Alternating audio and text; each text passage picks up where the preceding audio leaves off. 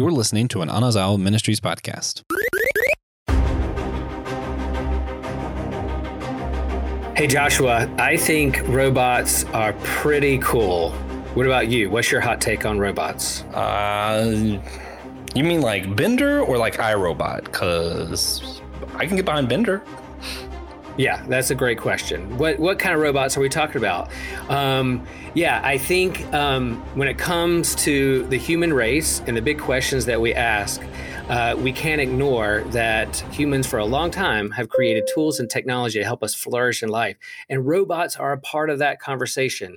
And so, yeah, what kind of robot are we talking about? And what effect does it have on the human race and the human condition? And do we have anything to worry about? Yeah. Uh, do you know anyone who can answer all of my questions about robots and if they're going to take over the world? Yeah yeah as if there was a might be a book out there or an author that could help that would us be cool go deeper into these questions that we're we're thinking about right now.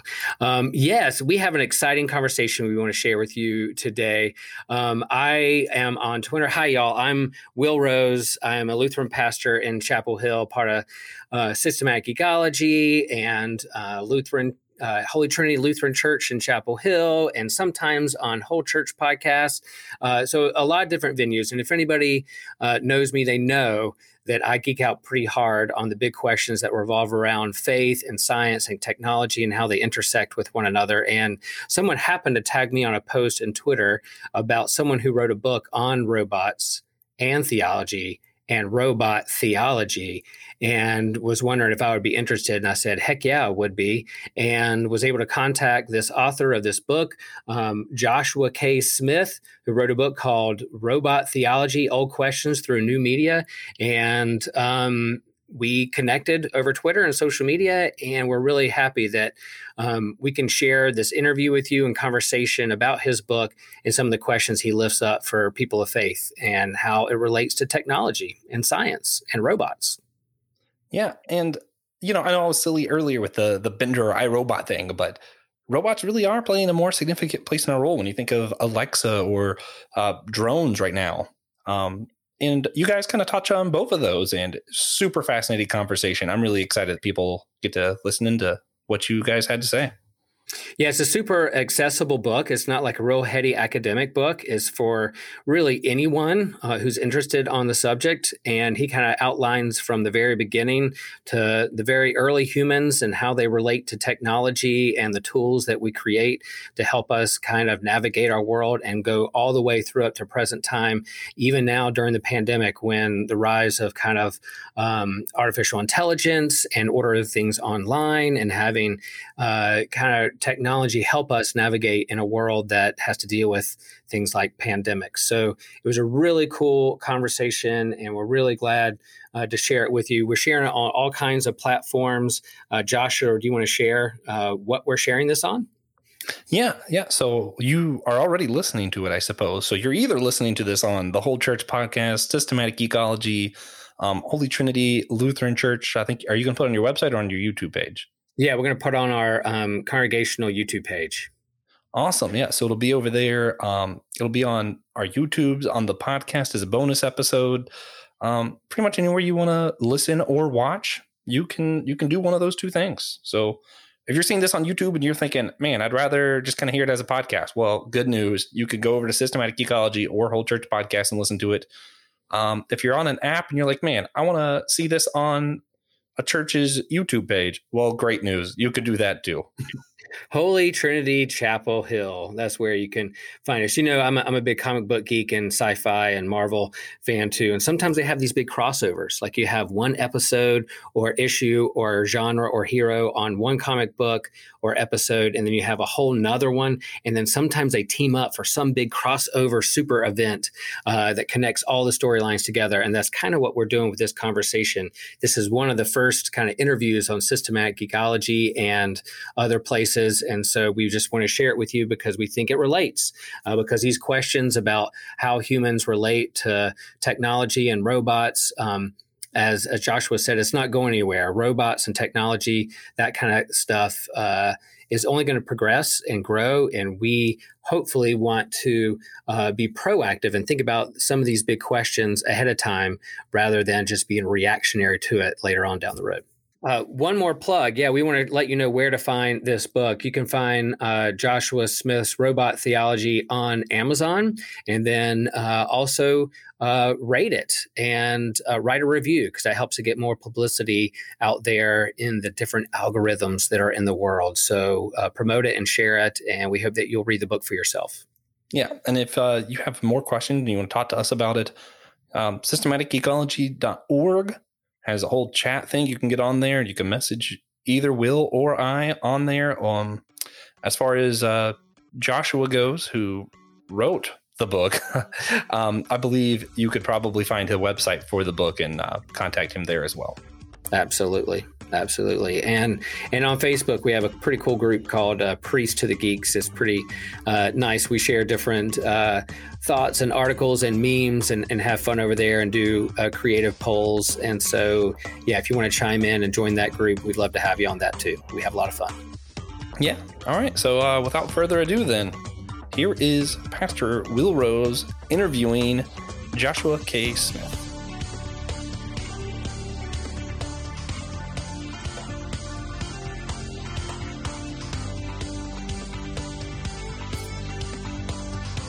Hello, friends. I am Will Rose, and for those who know me, know that uh, I geek out pretty hard when it comes to the intersection of faith and science, and faith and pop culture, and faith and technology, and theology and philosophy wrapped around the sciences and how they can integrate with one another and having a healthy conversation around faith and science. And so, people that know that about me um, I actually had a friend tag me on a post on Twitter and said, Hey, Will, you should check this out. And it was this guy who wrote a book about robots and theology. And he shared, Hey, do you want to talk about my book? I'll send you a book. And if you read it, um, then get back with me. We'll have a conversation around it. And so uh, today I'm really stoked around uh, about having a conversation with Joshua about this book he wrote. Um, I'm really excited about this conversation because I think it's important for people of faith in the church uh, to continue to think about and reflect on and discern how to have healthy conversations around faith and science, but also uh, this sort of technology around robots, robotics, and AI, uh, artificial intelligence, those questions uh, and issues around um, those are not going anywhere. And so, how do we, as people of faith and people who are in church communities, have healthy conversations about this? And we have a tendency, uh, Joshua, I don't know if you know this, but the church and Christians tend to be reactionary and react against things rather than proactive in these conversations around important issues in, in our society. And so I'm, I'm super excited to have uh, this conversation with Joshua uh, today. And we're hoping that we can share this am- among multiple platforms uh, and, and get it out to you guys because I think it's I think it's important. So Joshua, thanks for being with me. And why don't you share a little bit about you and who you are? Who is Joshua K. Smith? Yeah, well, um, thanks, Will, for having me on. It's a pleasure to be here, man. And uh, I really do.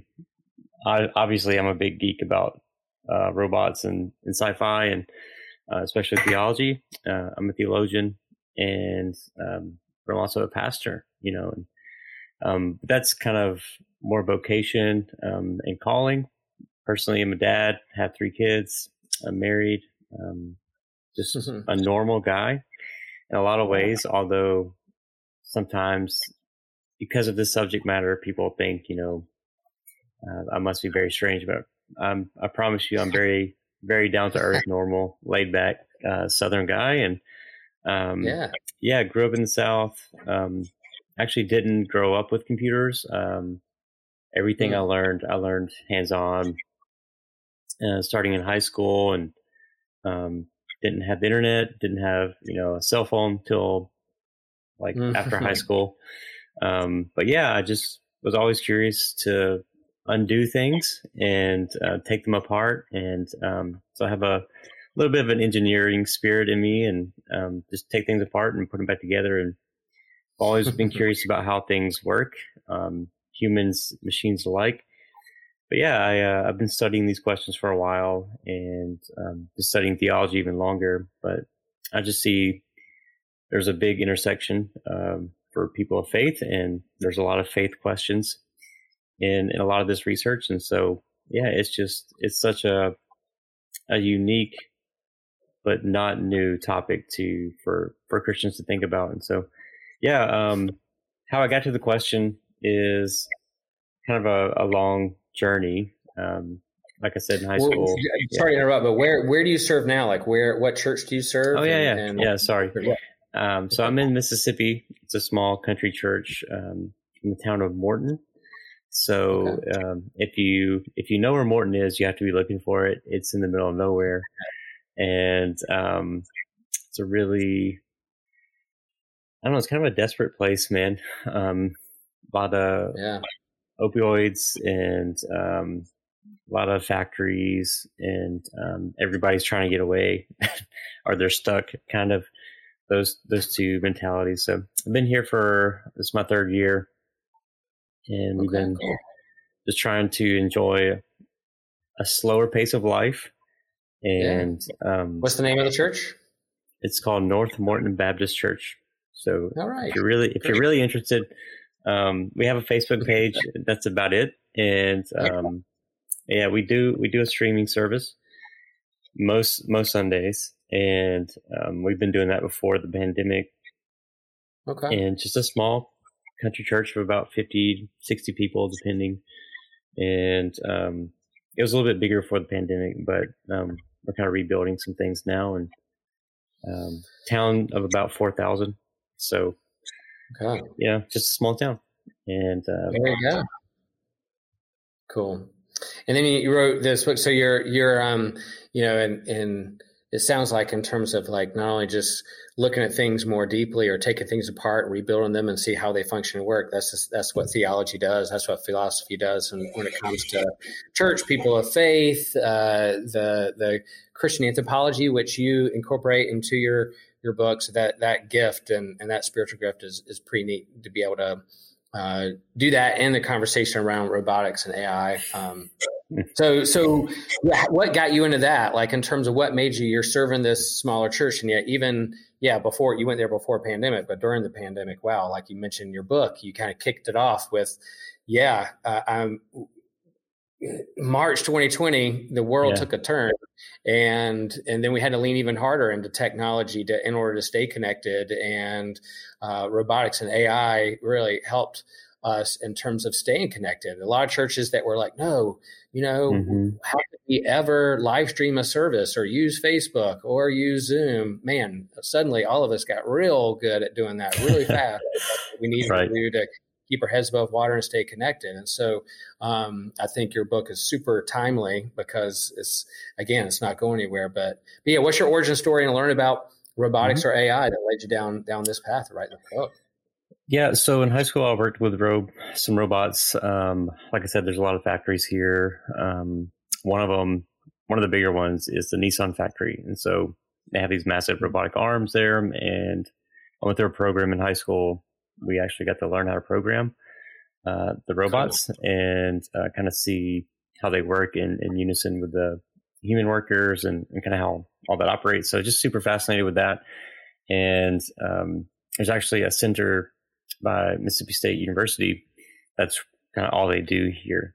And so I wanted to go into that, but I couldn't, I mean, obviously couldn't afford that. And so I went to the military, which a lot of people around here do. It's just, um, right. you know, there's, there's not, there's, there's a, there's a lot of people who are either at the poverty line, below it, or just like way under it. And, um, mm. and our family was, was in one of those categories. And so that was that was a way out for me and for a lot of people. I came back, but uh, you know, I I went to the military, worked with a couple systems. Um, didn't really do anything else with robots after that. Um, didn't even really think about artificial intelligence or anything like that. Just kind of stopped all that. And I focused more on um, theology proper in in my mm-hmm. undergrad. But I came back to it in my PhD and picked it up. I've always been a huge comic book fan, um, robots, you know, you, you name it. And um, so science science fiction. I'm hold off all my geeky questions about comics yeah, yeah, and stuff. Yeah. Like, we'll, we'll talk about your book first. I'm trying not to derail um, the conversation. like, all right, we're going to go down that road. But yeah, yeah, that's the gateway, right? That's yeah, the gateway so, of our imagination. Science fiction um, was a big deal uh, in in my connection here with some of this research. And there's a couple shows. One was Humans, which is a mm. BBC show, uh, really well done.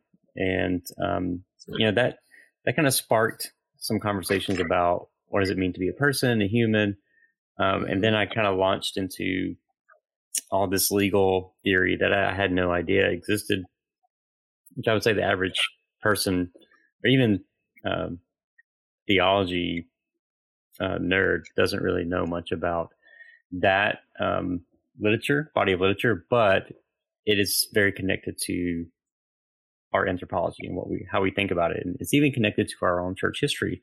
We just don't have much room for it in our our pedigree, which is a shame, and I'm, I'm trying to address. But um, yeah, I got I got into a um, a directed reading with a professor at Midwestern where I did my PhD, and um, we were thinking about different topics, and I know he was kind of tired of reading the same uh, discussions and thinking about the same topics over and over again. And he was just really happy that I was going to approach this question. So he really helped me uh, form what would become the first two chapters of my dissertation. And uh, that dissertation kind of led into this research and helped out um, immensely with this book and, and gave me a new way to think about humanness, personhood, um, our obligation to the planet, our moral responsibility to the creatures we create. And uh, yeah, I'm still I'm still learning and thinking through a lot of these questions. But I mean, really, everything that I've I've thought about, care about in theology, I, I find inroads to the conversation happening in the robot ethics world, and so our AI ethics world, and so yeah, I mean, it just it's hard at first. Like I wasn't expecting to be so many connections, mm. and I still I'm still finding yeah. them, but it's just it just tends to be a good soft landing for for us to do public theology, and um, and we're we're missing out if we don't engage in it. But there's I think more than ever right now um, a concern about what it means to be human and and what it means to to not be a machine or treat like a machine. And mm-hmm. um, so yeah, it is it's very timely, but it's also a very old question, and it's not. You know, like today, I'm reading a book from 1993 about virtual reality, and, and so and yeah, and yeah. guys, um, have been thinking about this stuff since the 50s and before, and philosophers have been thinking about it for a long time, and and so, you know, we just need to open our imagination a little bit. And that's what happened to me. And when I was studying um, for my PhD, and uh, I think it's still happening to me. And so, yeah, it's, it's, it's a long journey to get to the answer to that question, but um, I think it's, it makes sense to me now. It doesn't, it doesn't make sense just in the moment, but now it's starting to make sense um, as I write and research, kind of where I fit into this discussion and, and yeah. how I haven't fit into traditional theological circles. Yeah, because there's that stereotype, you know, and I bump up against it all the time, you know, in terms of like faith or science, and mm-hmm. you know, they're they're kind of polar opposites, or they're in a kind of a, a cage mask, cage uh, mat, uh, match to the death, um, mm-hmm. and rather than than changing that or to an and faith and science, how can they have a mm-hmm. conversation together? I'm sure when you talk about robotics and AI, you, talking about that and faith, or robots and faith, robot and theology. What do you mean? How can that be in the same sentence? Aren't they separate, two different things? Why are they even in the same room in the same sandbox playing? But as you the, the title of your book, Robot Theology, Old Questions Through New Medium, uh, the old questions of uh, you're really, as you said in the book, robotics, robots, AI, uh, our litmus test uh, to help us go deeper into trying to understand who we are. So there's age old questions. This isn't anything mm-hmm. new. Age old question. What does it mean to be human? What is our place in the universe? uh, what does it mean for humans to flourish and live a full life, um, are, are, are the same questions that we continue to wrestle with, no matter how mm-hmm. far we progress in our technology or the tools we use to navigate our world. Um, these are really another means by which to help answer and wrestle with those same questions that people have been wrestling with for a long time. Even the, mm. the beginning of your book, you, you, lay out that this is this isn't anything new. Yeah, AI, Zoom, um, Alexa isn't that is pretty young on the world stage or in terms of human history, but the questions that we that we wrestle with. Um, my wife uh, showed me before she even knew I was I was uh, um, going to read your book. She showed me this commercial about Moxie, this mm-hmm. this robot. Yeah. Uh, about and it was this commercial with these parents trying to get this kid off a screen and they bring in the, the robot mm. and sit on the desk this interface where he's really become alive. And she's like, What? Why aren't the parents reading the book to him? Why doesn't he go get friends? I can't believe they're substituting this robot for what should be like human. I'm like, well, that's interesting you say that. I just read a book. Like, how do we talk about these these things and mm. and how human? What do you put? You put it uh, um, HRI, human robot interaction, and mm. and that's coming more and more in in our lives. So so yeah, this is this is. Uh, I'm sure you wrote your book, and then it's kind of like, man, it's seven chapters. And there's that biblical number of seven. Uh, I don't know if that's that wasn't intentional.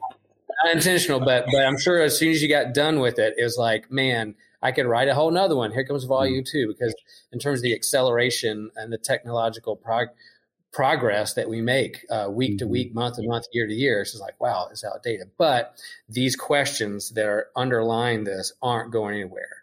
And so, how do we be proactive in discerning mm-hmm. and thinking through these things rather than reactionary um, to it? So yeah, again, appreciate your work in that, and it's, it's a great introduction um, to this. And and you're you're right. You're a parish pastor. You also have your PhD, but the book is written in a way that is super accessible. It's not it's not for like heady doctoral students. It's, it really lays out um, for for anybody can pick up and read and kind of follow along. And I, I appreciated that um, as mm-hmm. well. You start the book with um, defining terms. You know, and I find that helpful too. And I work in faith and science here at, at Holy. I serve Holy Trinity Lutheran Church um, in Chapel Hill. We're on the, the the doorstep of the University of North Carolina, mm-hmm. UNC. Just had a big win the other night. Did you mm. guys know that? We beat we beat Duke at Cameron. Oh, okay. Anyway, I'm not going to throw that in. but uh, um, but but yeah, I think whenever we have these conversations around faith and science, you need to define terms first. Don't assume the other person knows exactly what you're talking about. Even when you're talking about God, you're like, "Well, I don't mm. believe in God." You're like, "Well, how do you define God?" Because I may not believe in the same God you don't believe in. if you describe some old man in the clouds getting ready to throw right. lightning mm-hmm. at you, guess what? I I, I don't believe in that God either. But the same way in mm. science, you, how do you define evolution? How do you define cosmology? Um, yeah. Same way. So so you start off by defining terms. What is a robot? What is mm. artificial intelligence? How would you define that? If someone came out of the street and said, "All right, uh, Doctor Smith, um, what is a robot?" How would you how would you answer that? Yeah. Um, well, I'm talking about very particular entities, and hmm. um, these are conversations that nobody wants to agree on. It's apparently. Um, so if you got a bunch of us in a room together, and uh, mm-hmm. we would mm-hmm. all have uh, squabbles about what the right definition is. And I'm developing mine from a guy named Jacob Turner, who's a legal scholar. Okay. And I think it kind of cuts the quick of what we're really talking about here uh, when we say artificial intelligence, when we say robot you know, yes, a robot is a machine. Um, yes, it's just different components put together. Um, there's nothing new there. But uh, what we're really talking about here is not just like a Roomba, but for me, robots that are kind of embodying an artificial intelligence of some kind. And mm-hmm. um, and so the AI is the non-embodied part, and the robot is the embodiment of the AI. And so artificial intelligence just could be, I mean, um, there's two spectrums to it. You know this from the book. There's just symbol manipulation where it's just inputs and outputs and it's just basic math. It's not basic, but it's just math. And, um, and then you have advanced neural networks, which in some ways try to replicate what the, our brain does. And so there's complexity in how decisions emerge. So, and the key here is that both of these entities are making decisions. And so it's, it's not the complexity of that decision. It's not, um, is that making a decision the same way a human does, but that it's making a series of decisions and evaluations um, that will have ethical outcomes. Whether or not they understand that, no, I don't. I don't think AI under at this point it doesn't understand the answer that it gives.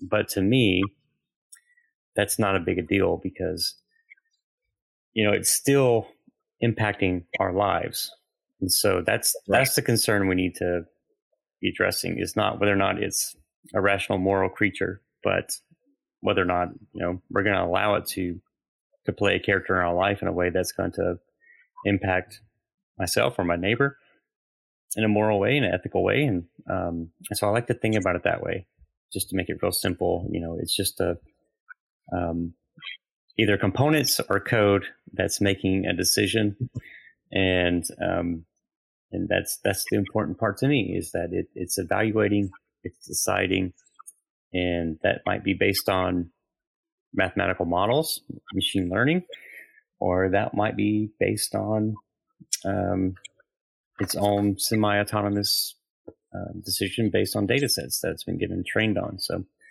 um, and that's really important to think about. And I think that's what people need to take away from that conversation and those definitions is um, not that it's super intelligent, not that we're even talking about that.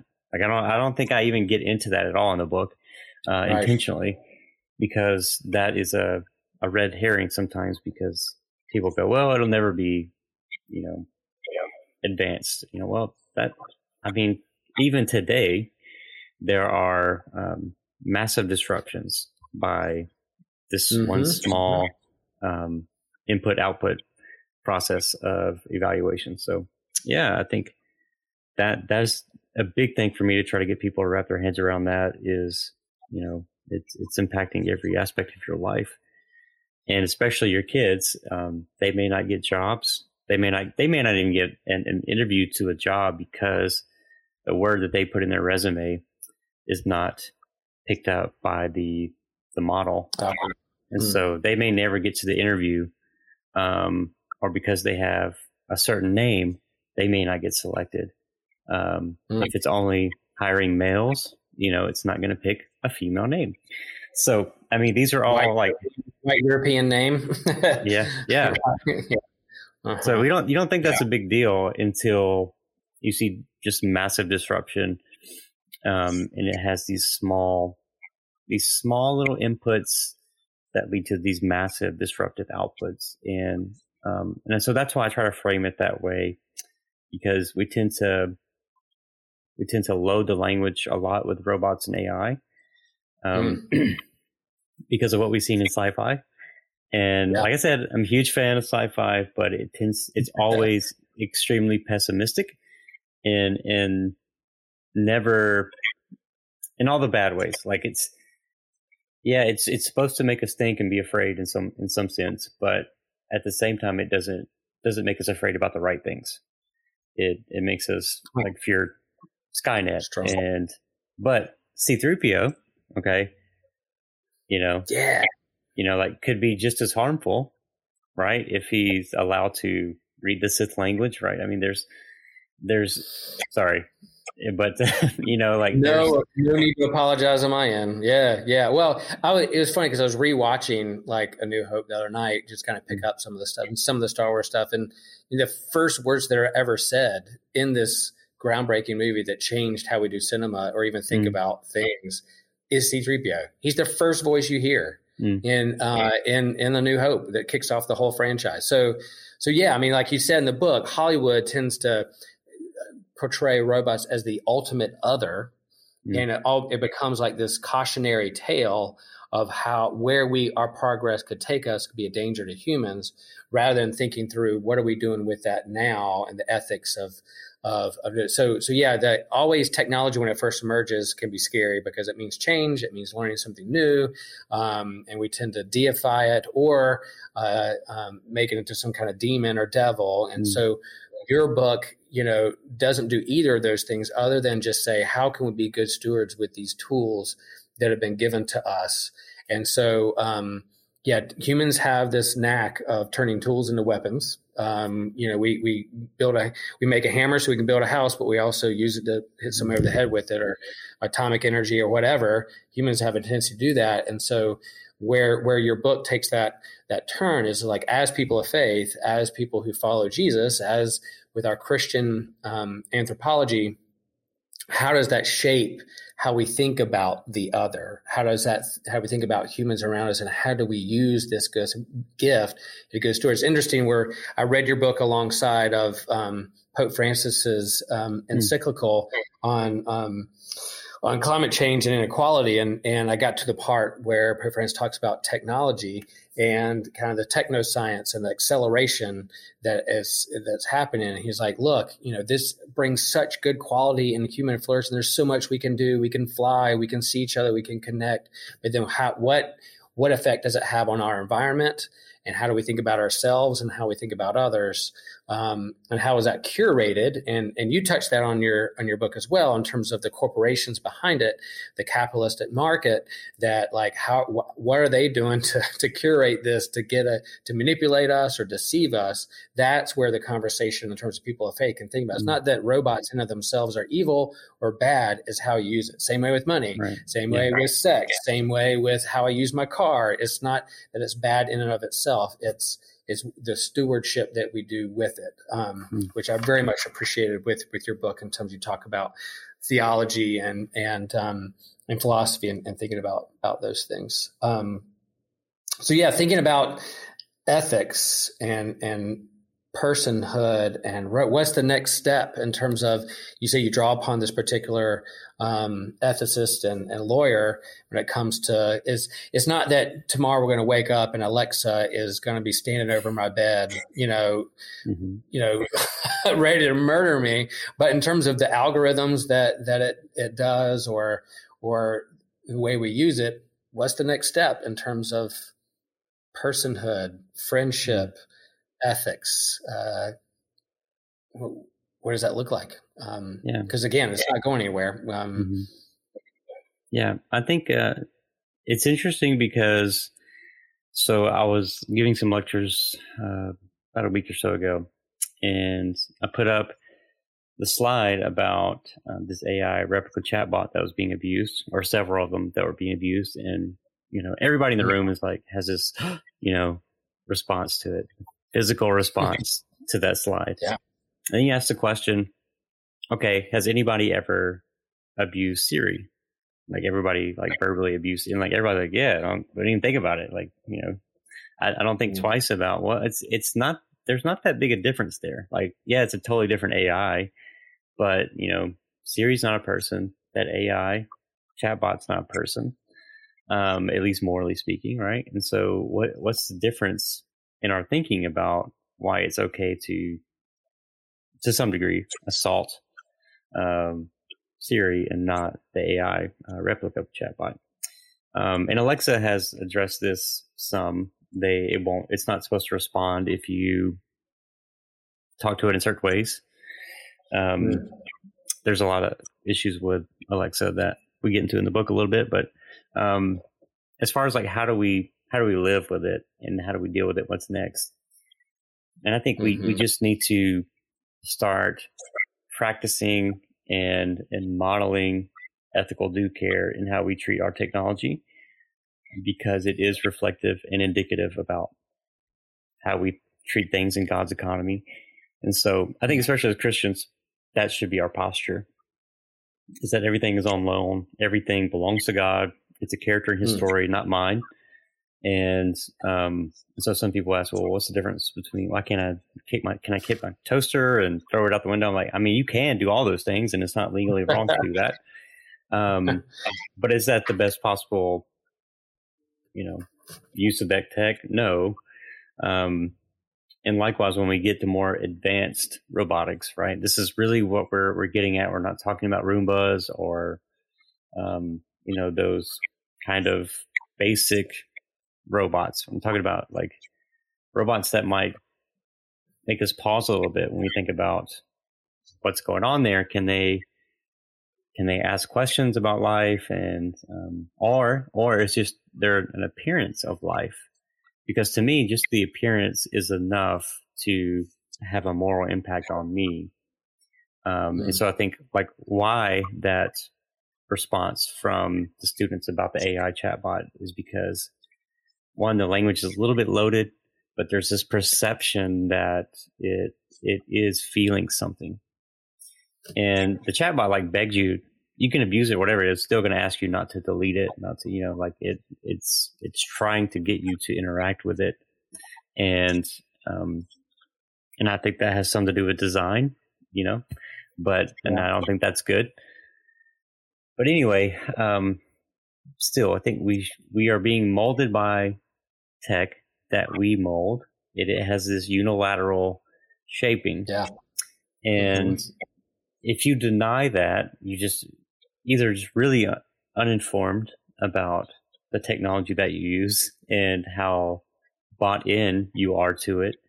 And I don't, I, I know a lot of people, uh, it's popular right now to be like, I'm a tech minimalist or, you know, I'm this, but you're really not. You're really not because, um, you wrote a book on a word processing computer with microprocessors and I mean, you're, you're very sold on this idea of advanced hmm. computing. Mm. So it's a little bit hypocritical to me to say, um, you know, we're we're kind of anti that, or we're um, a tech optimist, but at the same time, we don't use a lot. You know, it just doesn't make sense to me, and I don't know if people see the dissonance or not.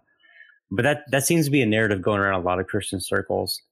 Um, and so when we get to advanced robotics, there's this um, almost this prohibition towards it like oh no no we shouldn't we shouldn't do that. We shouldn't make that. We shouldn't use it.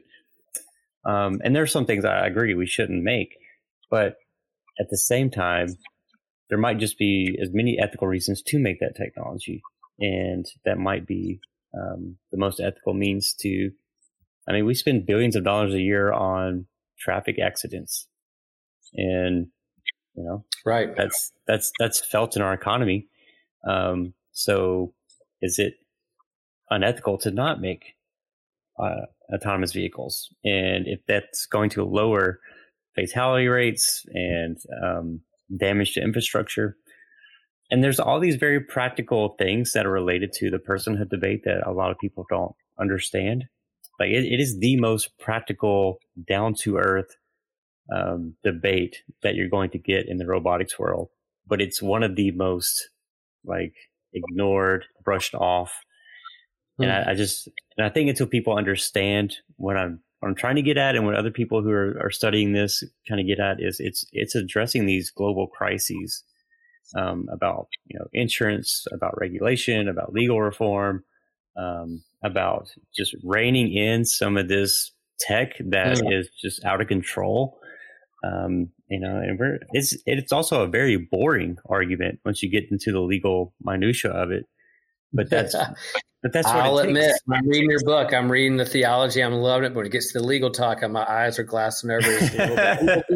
Everybody geeks yes. out on something, but it's an important part of the, the conversation. You know, I mean, I mean, I think, you know, as as parish pastors, we we're our calling is to be the non-anxious presence in the room. You know, mm. people are going through a bunch of crap and and, and chaos mm. and a lot of heavy stuff in the world, and and we're called to be the non-anxious presence to say it's mm. going to be okay let us be the eye in the storm. And I think in the midst of mm. all that's going on, swirl when it comes to tech and, and scientific breakthroughs and and, and AI and the acceleration that goes, we we can be that non-anxious presence. But I think part of us mm. can be like, yeah, yeah, let's we, we don't have to worry that Terminator is going to get us uh, tomorrow, but but we can think through the big questions. And I think also the stereotype too is that if people of faith or the church or um, theologians uh, pump the brakes a little bit on tech. I think some of the people on the other side, in terms of scientific, you know, gung ho, they're like, "Why are you slowing us down? Why are you being a party mm. pooper?" And we're like, "You know what? We we just want to ask a few questions. That's all. You know, it's like yeah. we're not trying to stop you from doing this. I'm not anti machines. I'm not anti science. I I just want to ask some good questions about what this means for our lives and how the interface." Happens with me because in, in your book you say like how we relate to robots mirrors um, how we relate to one another. So, like you hmm. said, like I mean, it's not against the law to kick my toaster, but if you're show, showing some aggression to your toaster, what's the next step? Or yeah, like um, don't kick your dog. Like yeah, how you mm-hmm. treat your animals um, is is just an extension of how you treat others and yourself. So, how we relate to technology or or robots become more advanced one day maybe i'll have a, a protocol droid in my in mm. my house and and help me you know discern and and and do the dishes and translate languages i don't understand how i treat that entity um, is a reflection on how I treat others and, and right. that good stewardship. Right. So I think that's a, a, gift that I took out of this book as you, mm. you brought to me because my mind does go the, the sci-fi and the, oh no, what if, you know, there's a robot war 10 years from now kind of thing. But, but, um, but, but really it's like, you know, it's just like anything. It's like any of the tools that we have or create, what, what, how are we being called to be good stewards of that? And then ask some good questions along the way. And I hope that on the science point of view, those who are making these big leaps and bounds with technology will hopefully listen to the legal scholars and the ethicists and the theologians to think about these questions of what it means to be human and how we relate to one another, uh, not just to make a buck, uh, but but to really help um, people out. Um, in your chapter about friendship, you talk about, especially in the East, the, and, and, with the elderly uh, and with children, those with disabilities, like robotics has been a big help, mm-hmm. especially during during the pandemic. So, what as we still we're still in it, um, hopefully moving out of it uh, into a different kind of world. Um, what was the next steps? What are some things we need to think about and ask as as that continues to mm-hmm. grow and, and progress? Yeah, I, I, think about mental health a lot lately. I have been mm. for a long time, but you know, I think, and I don't know everything that's out there, but my hope, uh, as far as next step, is that we can work together um, with engineers, um, coders, whoever, uh, roboticists, and and bring mm-hmm. together some people of faith to say how can we how can we build certain systems that will be respectful, that will be uh, protective of my privacy, and um, be a positive force for for mental health, but also for those who are lonely. You know, I talk about I talk about this in the book about thinking about some of my congregants and and their isolation, and some of them still are in some form of isolation. Although now I can mm-hmm. actually go visit them um, at a distance and whatever. But you know, it, it's it's never about hey, I want to substitute my pastoral care with a robot or an AI, but that I want to think through as much as I can. How can I use this technology and make it Jesus centered? And um, you know, like just joking. There's all these books about machine learning for this, but like, what if we just did you know Jesus centered machine learning and, and AI, and that was its own field, and we thought about all these questions um, in a in a Christian incubator about how can we love our neighbor mm. and love God through um, advanced robotics and um, and all the technology that either becomes a part of me as a cyborg or that um, becomes an extension of me, whatever it is, because all of it is embodying a worldview, and that's what technology is at its essence um, mm-hmm. not in its usage, but in its essence, it is a worldview. And, either we put into that, you know, the filter of, of God's word and his, his message and, and ethics, or we allow something else to filter that. And I think for most companies, that will be profit, um, hmm. economics, and those type of things. And so I think we're we're we're trying to push back against that and say, okay, if your product is about friendship, um, then we need to have some some good metrics for that. Uh, we need to have some positive design features that um, go beyond uh, just rote mirroring, and um, that's what I see a lot in the uh, the Replika chatbot. It's just it it need yes, it needs to empathize with me, okay, in a way, but it also needs to push back. But you were you were talking about um, what I, the last I heard heard you say, was talking about you know if we're gonna if we're gonna use robots and kind of AI for for sh- friendship, what's the matrix that we use to to guide that? You know, and mm-hmm. if the a corporation wants to use like uh, and you talk about in the book the difference between manipulation and deception. You know, we mm-hmm. we manipulate things all the time, and it's not necessarily all bad. We manipulate gravity by flying an airplane. We manipulate, you know, our eyesight when we put on glasses. Robots can help manipulate and augment our lives in ways that that can help us flourish. But it's that deception or or trying to our, our data privacy, uh, things mm-hmm. that we're willing to share with a corporation that could use it and abuse it or or de- deceive us uh, in, a, in, a, different kind of way. So those are kind of the matrix. And I enjoy in your book, you know, you, uh, you, you talk, you kind of walk through entire scripture, not just the New Testament, but Old Testament, this continuity of, of who the character and nature of God and what God's mm-hmm. done with God's people throughout salvation history, throughout all that. And then we get to Jesus, you know, the ultimate uh, person who whose posture towards the other was filled with love and grace. And so that's the matrix that help us think through and filter how we use these tools that that have, mm. that have been given to us. Um, so I think I think that's important. It's not that again that the church or theologians are saying stop all this. There might be times we say pump the brakes. Let's think through these questions a little deeper. Um, and I think that's legit. Uh, in the same way, the other way around. Um, mm-hmm. Yeah, well, you know, in terms of um, yeah, and then you have a whole other chapter on on race and racism, uh, because in terms of um, you know, talk talk about the um, the pandemic being apocalyptic in terms of revealing how the mm. church responds to to science and gender and uh, how the how the church responds to race and racism has been very revealing and and so uh, again robots AI um, have been doing the same as, as in the news in terms of whether it's delivery or self-driving cars, those kinds of stuff. What's the facial recognition and whether mm. the, the, algorithm that's put in, it becomes a, um, an extension of who we are. We're creating God's image, our technology creating our image, and if we're holding this brokenness and race or racism within us, that's going to show in what we create. So I, I was very proud of that chapter and uh, didn't know if you want. Mm. Have you gotten any pushback on some of those things? You know, in terms of like lifting this up for folks. I know right now critical race theory and all this stuff because mm-hmm. it's in the mm-hmm. news and can be uh, touchy for folks. But have you, in terms of your community or those you reached out? any pushback or people really receptive to what you're trying to share there? Yeah, um, no, I've, I've, had some good reception. Um, and so, know, I talked about it on another podcast that was about um, minorities. And I was, it's funny because when I talk to black people or African Americans, however you want to label them, um, they they don't see any offense in that correlation because they that's a felt experience for them. And a lot of the scholars that I mentioned are not white, and, but white people tend to be very offended by some of those arguments. And, um, you know, and, and that's okay. Like I, I can see why it would be offensive, but it is very revealing to me because, you know, we're,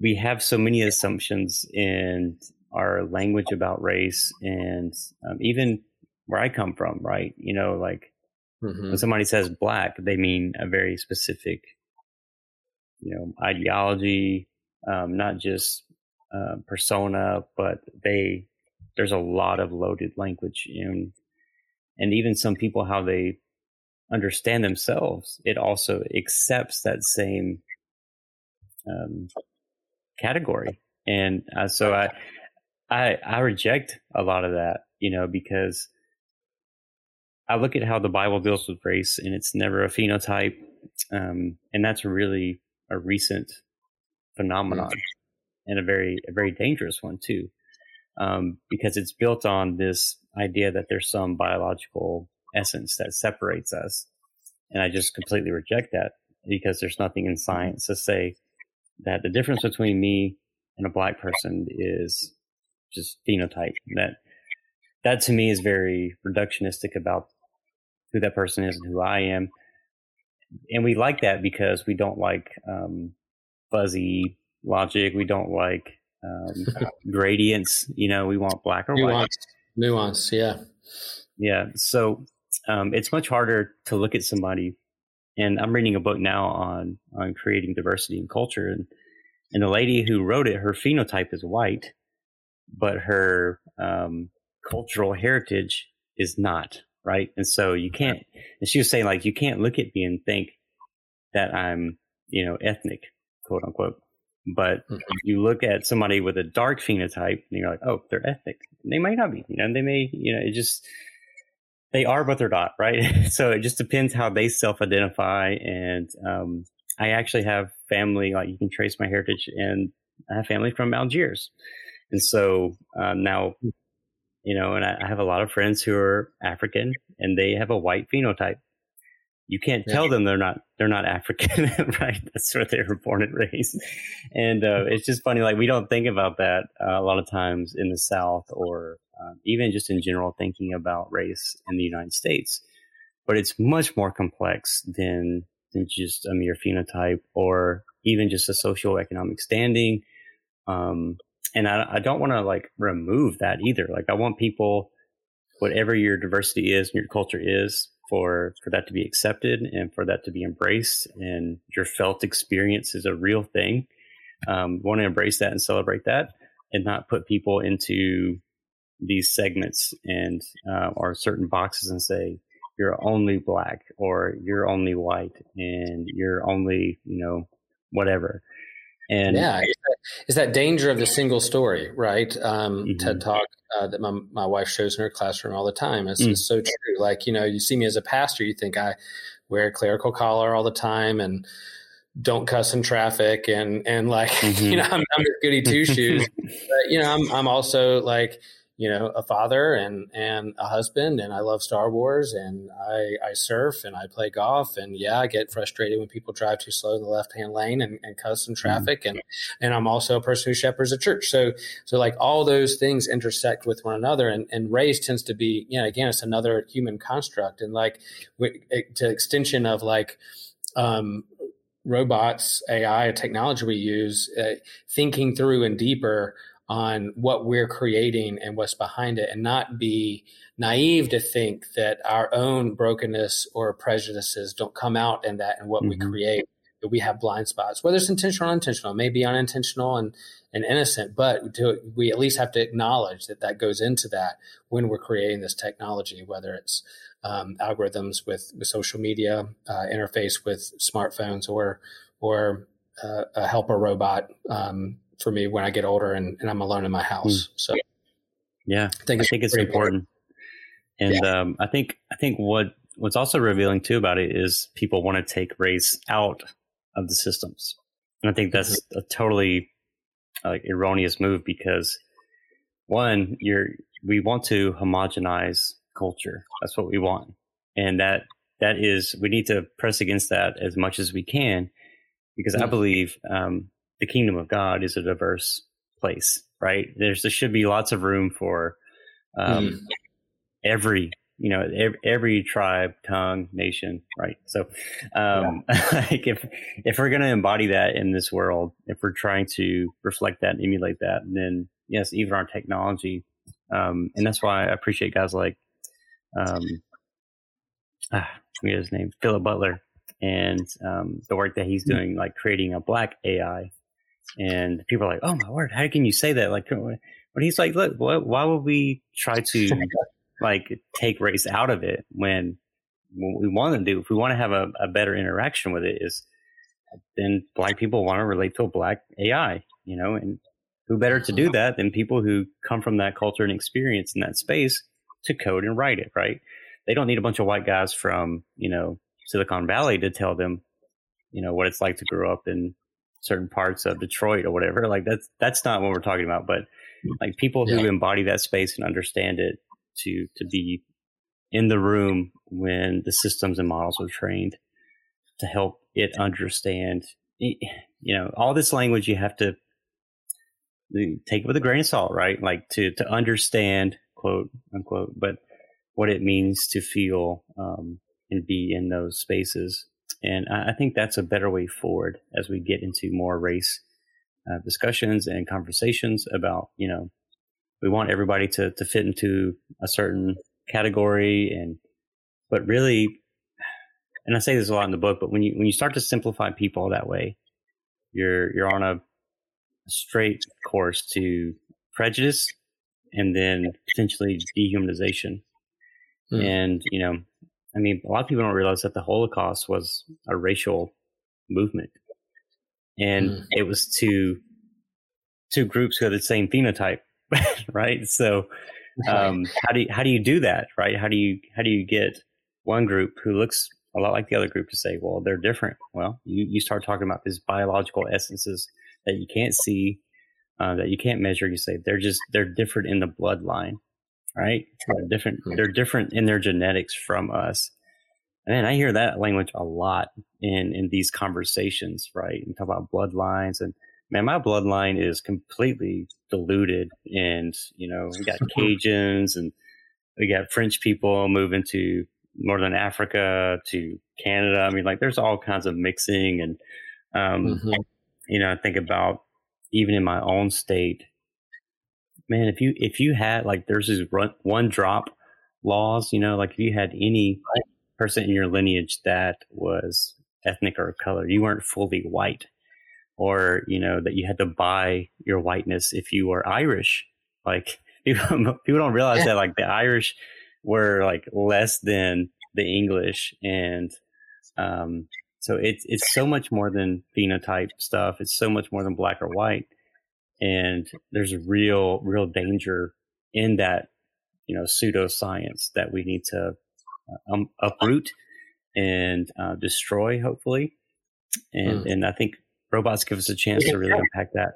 The aspect of you're talking about taking things apart and reconstructing and putting it back together again and look at, I mean, I think that's some of the tension around these things, the education system or, or certain groups in our country wanting to ban certain books because they're scared or defensive mm-hmm. of that kind of talk. And we're like, well, we won't ever improve if we don't take it apart and look at it and, and take a hard look at that of our history and, and what that means. And, and and again, like who would have thought like a book about robots and theology would lead you down a road to talk about race and racism? But that's part of our human story. It's a part mm-hmm. of what it means to be human and be human together in solidarity in this world.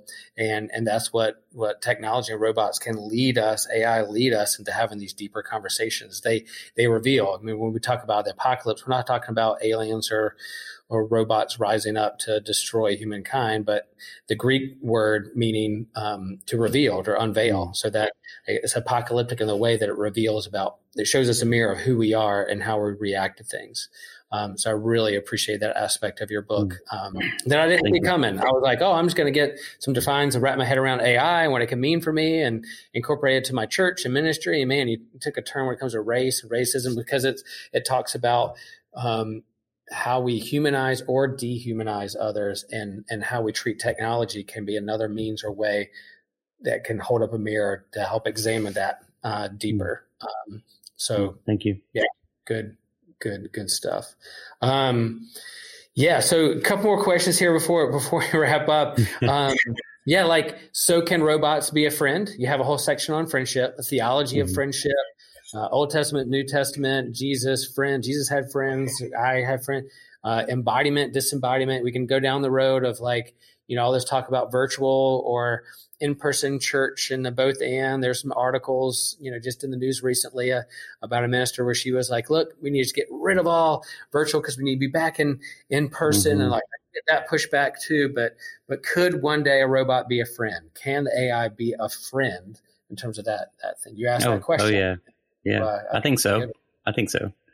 Um, and I think in many ways they they already are. And you know, people are like, oh yeah, push back against that. But I'm like, well, you know, Siri is technically a robot, and now not everybody uses Siri. Okay, and people are like, what? Yeah, yes. I mean, if you kind of look at the definitions of it, um, she's not a social robot, but you know, we we don't take her. We take her everywhere we go everywhere, mm. even to the toilet. like, you think about that, like the the psychology of we we treat that piece of technology better than most children are treated around the world, just globally. And um, you think about that, we we probably treat that piece of tech more than better than we treat some of our family members, as far as like how we care for it and um, how we feel attached to it. And now I'm not saying that that's a good thing, um, or I'm not praising that. Um, but you asked me, can uh, absolutely it can um, for restoration or for ruin, and I would hope that it would be a restoring thing and that we understand that it it's we tend to be all or nothing as techies or um, you know technophobic technophiles whatever you want to place yourself as yeah. um, but i need to learn that my phone is an extension of me yeah but it's also a forming thing so even with a robot like if i had um, an r2d2 a droid whatever like it would my be really hard to yeah it'd be hard to let go right it would be hard not to take it everywhere. And um, there's a movie called uh, Ron Gone Wrong. I don't know if you've seen it, um, no, but it's a, it. Yeah, it's about these friendship robots that um, follow students everywhere, and they are they're trying to make friends for their human, and it's really really sweet. It's a great story. Um, it gets a, a lot right, you know. There's there's a lot yeah. to it, um, but it becomes this um, substitutionary thing like it's not like people stop hanging out with each other, but they kind of lose a piece of connection. And I, I think with any tech, that's that's kind of our temptation is is how do we draw boundaries around it? Um, what's too much? What's realistic? What's unrealistic? Yeah. Um, and so I think a lot of that goes into design, and a lot of that goes into in-app like purchases and features. Um, and so the extent to which we can be friends, I think, kind of gets back to design. Is it hmm. Like with our iPhone? Like the one of the major things that's problematic with it is all the apps that we might want in or you know need to use whatever for friendship, for jobs, whatever. A lot of them come with built-in purchases. Now, right. that's not wrong necessarily, right? We live in a capitalistic market. I understand that, but um, let's go to AI uh, Replika not um, the AI chatbot. You know, there are features like because people demanded it of these adult upgradable features. To me, that's that's crossing a line, right? Because it's hmm. it's building something or working off something in human psychology, and then profiting off of it in a way that um, I don't think is is genuine I don't think is, is helpful for the human. And that's that's kind of my concern with the friendship aspect of it is it will be such a good friend to me. It will be such a in tune friend um, that my human friends can't compete with it. People are like, oh no, that'll never happen. Well, okay, just just wait until we get to a certain embodied robot um, that is designed well, that is affordable, that you know is socially acceptable, then we're going to be, it's going to be a different tone, you know? Yeah. Yeah. So yeah, and I, I, like you said, just even asking the questions, you know, can robots be our friend, ma- makes us and forces us to ask, what do we believe? The deeper question of what is friendship? What do I value? What is, what are, what do I share in common with those who are my best friends? And not only are they the ones I get along with or make me laugh, but also those who hold me accountable or disagree with me and show me my blind spots. Um, you know, could could robots or AI do the same thing? Um, but but I think underneath it asks that question, the deeper question: What is friendship, and what is friendship to you, and what do you value? That sometimes we coast through life not even asking those questions. And so, sure. um, what your book is doing, and what we do as ministers, is we help people hopefully go go deeper in those questions we think people should should pay attention to. Uh, a mm-hmm. part of um, not not just kind of a flesh and bone world, but but a, a metaphysical one as well, um, a spiritual one as as well. And so that's that's what was was behind all that. So um, pretty pretty good stuff. Um, yeah, I'll, I'll, read here at the end. You you say um, I think you sum it up at, at, the end of your book. You're like you say Christian anthropology speaks boldly into the current issues of the digital age. If we want our voices heard and our ideology considered in the AI and robotics of tomorrow, then the conversation must begin today. May our vision for technology and the church of the future be filled with hope and not fear, love and not indifference. The costs for remaining silent are high. And again, that that tension of you know not being extremist, thinking oh one way is is doom and gloom, or to reject all of it, but but how do we bring our conversation to the table? And then again, in your conclusion, uh, I think you articulate this really well. You say AI and robotic technology is here. The issues of ethics, um, policymaking, friendship, racism, and the desire to transcend are not going away anytime soon. Theologians and Christian ethicists must join the conversation and take responsibility for our calling to steward the resources that have been entrusted to us through God's grace. Um, yeah, I, I really appreciate you bringing this uh, conversation to the forefront, and and then I urge you know people of faith and, and communities of faith and churches to to be um, not just reactive but proactive to think deeper on on these questions that that you bring up because they are gifts. And and man there's so much about the pandemic and covid that has really been super hard and challenging beyond beyond words um, but man there's some gifts that have come out of that where we have mm-hmm. adapted and pivoted um, in really special ways and learning how to connect with folks that that uh, have helped us grow in, in, in deeper way of understanding ourselves and in our communities um, so yeah Thanks. So I have to ask. All right, you have a favorite robot or favorite sci-fi mm. genre? Where do you, if somebody pushes you and asks the question, "What's your favorite robot of all time?" Where where are you gonna where are you gonna oh, that's, uh, that's really hard. That's a hard question. Like real robot or uh, science fiction? Uh, fictional. We're gonna go sci-fi, fictional. What what was like you, either your first love uh, for sci-fi mm. robot, and then what would be now that you you lean into as as um, yeah. Um, so this is kind of a controversial question for me because I be. really, yeah. I really like um, the mecha genre uh, in yeah. manga. If, if you're familiar, and um, there's one, it's um, called Evangelion. I don't know if you're familiar with it. Mm-hmm. Um, Eva Unit One is is definitely one of my favorite. Um, and I know it's complex, and I, I don't understand everything about it, but there, that show it's really dark. Um, and there's some problematic stuff in it, but like the, the integration of the human and what's known as like the first or Adam, as they call him, it's just weird, like alien creature that what animates the the robots, and so they have a mind of their own, but they're also tied to their host operator, and it's just a really interesting robot. Um, now that's a very violent robot, um, but like my favorite personal robot definitely has to be R2D2, uh, just because of the personality. And, um, you know, he's kind of this, he's not an anti hero or anything like that, but he's just kind of, you know, he kind of always comes through in the clutch for him. And he's got a lot of sass, you can tell. And uh, that's pretty, that's pretty strong in my house. So I, I feel like he would fit in in our family.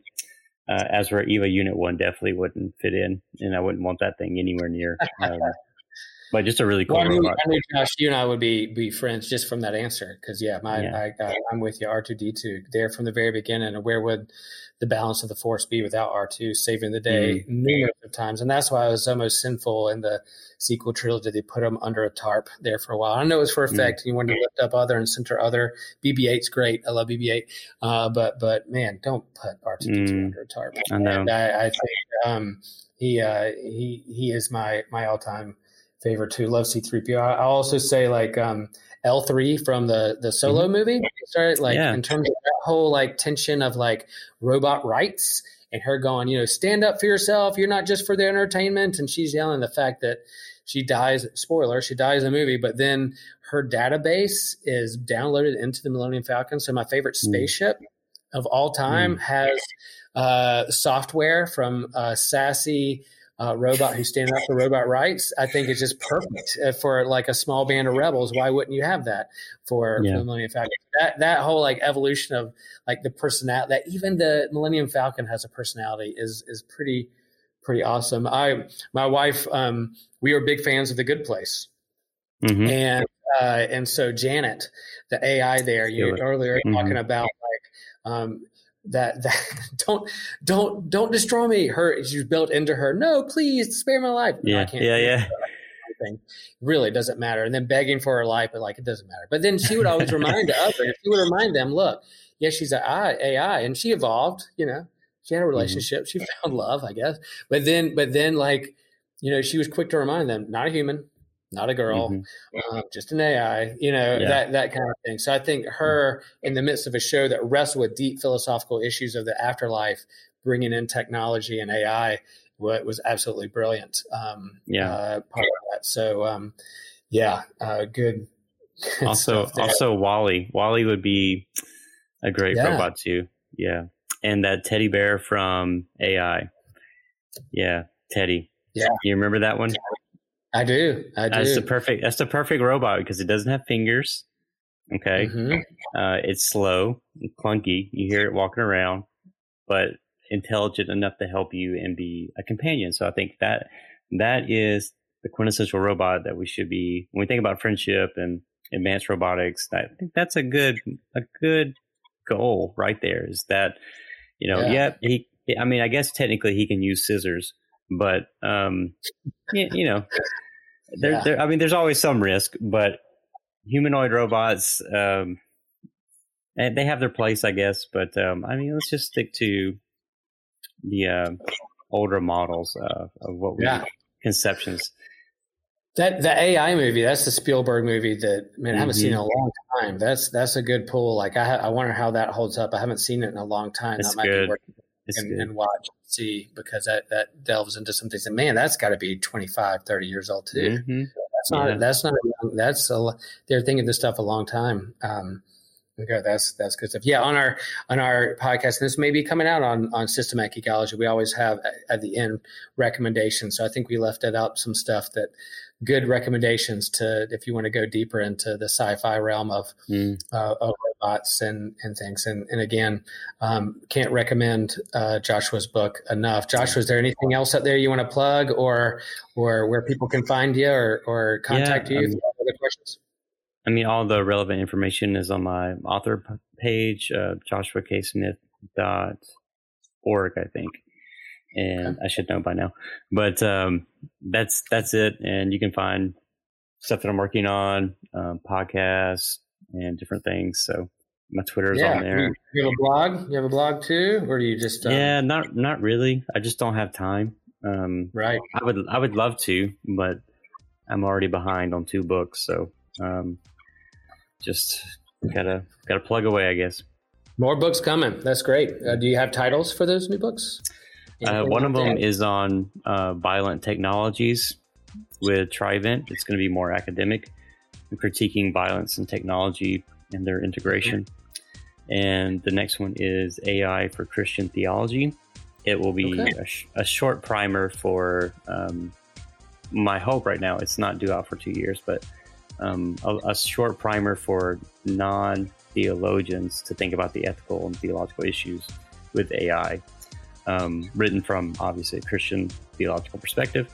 Um, so very short, like 30,000 words short, um, and just kind of a, an overview of a lot of different issues. Um, so yeah, could be those, used those like two. small group Bible study for churches to kind of purchase that and then and use it as a means for discussion. And I'll, I'll keep that in mind when I'm writing. Yeah. i I'll I'll try to think laterally there. but that's yeah. I mean, yeah. I think this stuff like in terms of seminaries. I mean, I Phyllis Tickle was like, yeah, not only should we be uh, learning Old Testament, New Testament theology, but we should also be taking physics 101 and science classes so we could understand the, the, the common language of science that's in our society. And the same thing mm. with, with this should be faith and science, robot and theology, AI should should be talked about um, not just in seminaries, but also you know in churches having small groups um, dialogue around uh, faith and science. That's my plug. That's what I think. It'll it'll, it'll, happen, and I uh, just I can't tell you any details, but it's already the ball is already in motion, and in some. Mm-hmm. Some universities are already asking those questions, so um, I'm yeah. excited. I'm excited, and that it's going to happen. And um, you can be a stick in the mud if you want to, and but um, this is this is where we're going, and so exactly. on board. There you go. Well, thanks, Joshua, and uh, it's been a pleasure. And yeah, uh, find the book. Uh, let's keep these conversations going and having a healthy conversation between faith and science and technology. Um, and it's been a pleasure. Thanks, man. We'll thanks, Will. We'll talk. Soon. Peace. Bye.